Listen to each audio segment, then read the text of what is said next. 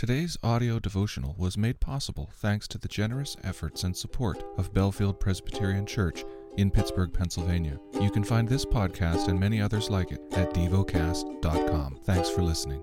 The lesson is from the book of Job. Job, chapter 24.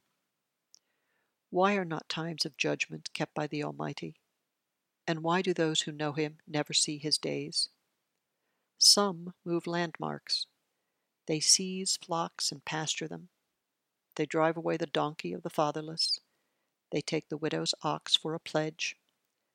They thrust the poor off the road. The poor of the earth all hide themselves.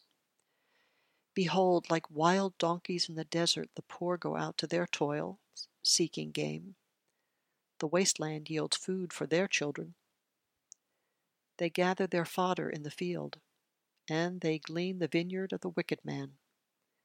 They lie all night, naked, without clothing, and have no covering in the cold. They are wet with the rain of the mountains, and cling to the rock for lack of shelter. There are those who snatch the fatherless child from the breast, and they take a pledge against the poor.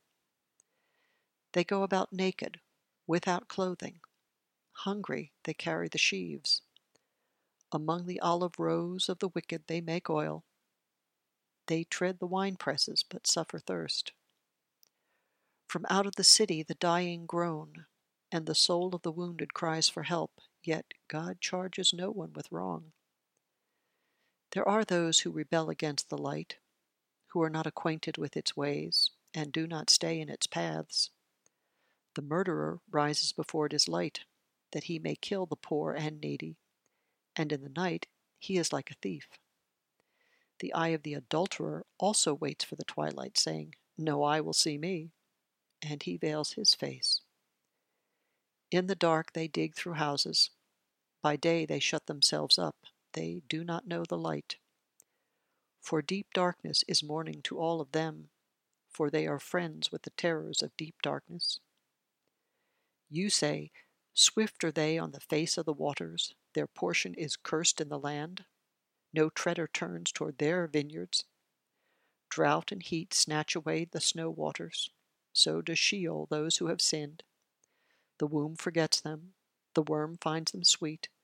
They are no longer remembered, so wickedness is broken like a tree. They wrong the barren, childless woman, and do no good to the widow. Yet God prolongs the life of the mighty by his power. They rise up when they despair of life.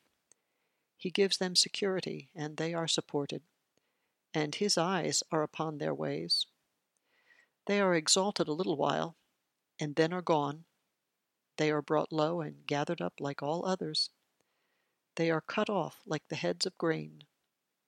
If it is not so, who will prove me a liar and show there is nothing in what I say? Meditate and dwell on what you're paying attention to in God's Word. How has it connected with your heart or mind?